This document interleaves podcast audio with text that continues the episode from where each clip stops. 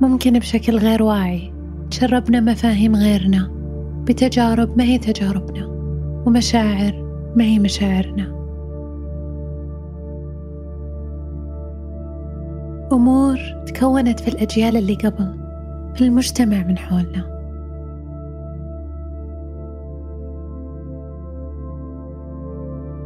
كيف علاقتنا مع النجاح بدون معاناة؟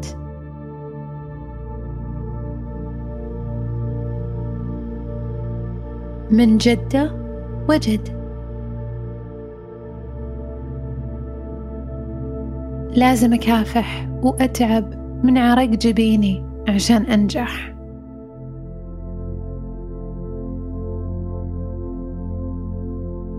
عشان أوصل لمكان مرموق لازم أجاهد بشق الأنفس.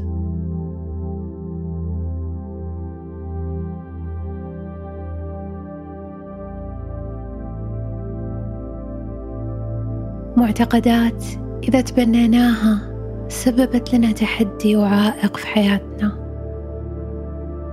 ربطنا التعب والكفاح والمعاناة بالنجاح.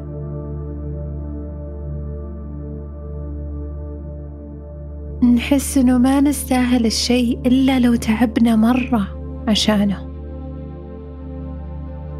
بس بالكرف والإرهاق ننجح.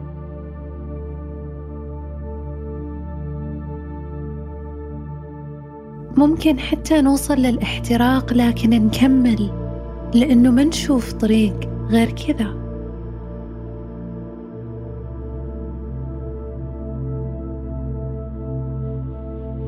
دون ما ندرك صرنا سبب معاناتنا. ألم مستمر بداخلنا لكن ممكن إيقافه.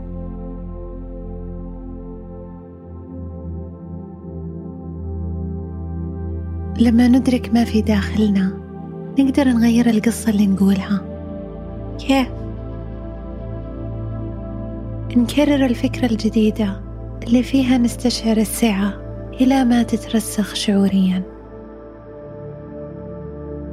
حتى لو في البداية ما حسينا فيها مع الوقت شوي شوي لما نكرر ونكرر على ذواتنا. قصة مختلفة. لما نؤمن إنه نقدر نختار اختيار جديد يتحرك شيء داخل قلوبنا ونحس بالتغيير.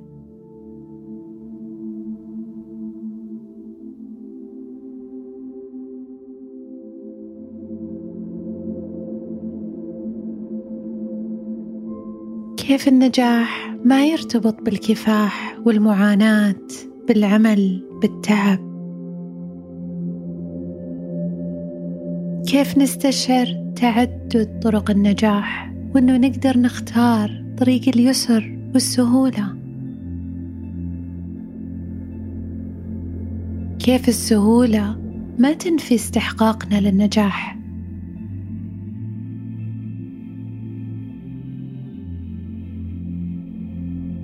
بل هي حكمة ورحمة فيها نحفظ طاقة أجسادنا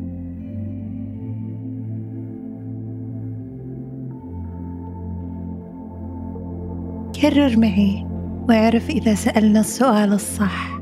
الإجابة الصح بتتسهل السؤال المفتوح يفتح الاحتمالات اللامحدودة في هذا الكون.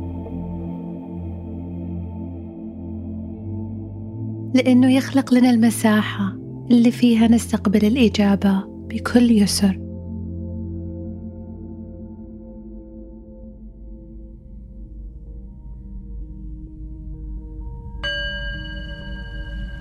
كيف أختار طريق اليسر والسهولة في أسلوب عملي؟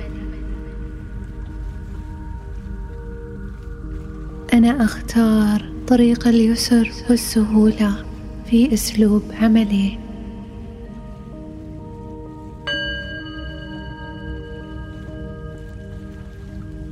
كيف أستشعر أني أستحق النجاح يأتيني بكل يسر؟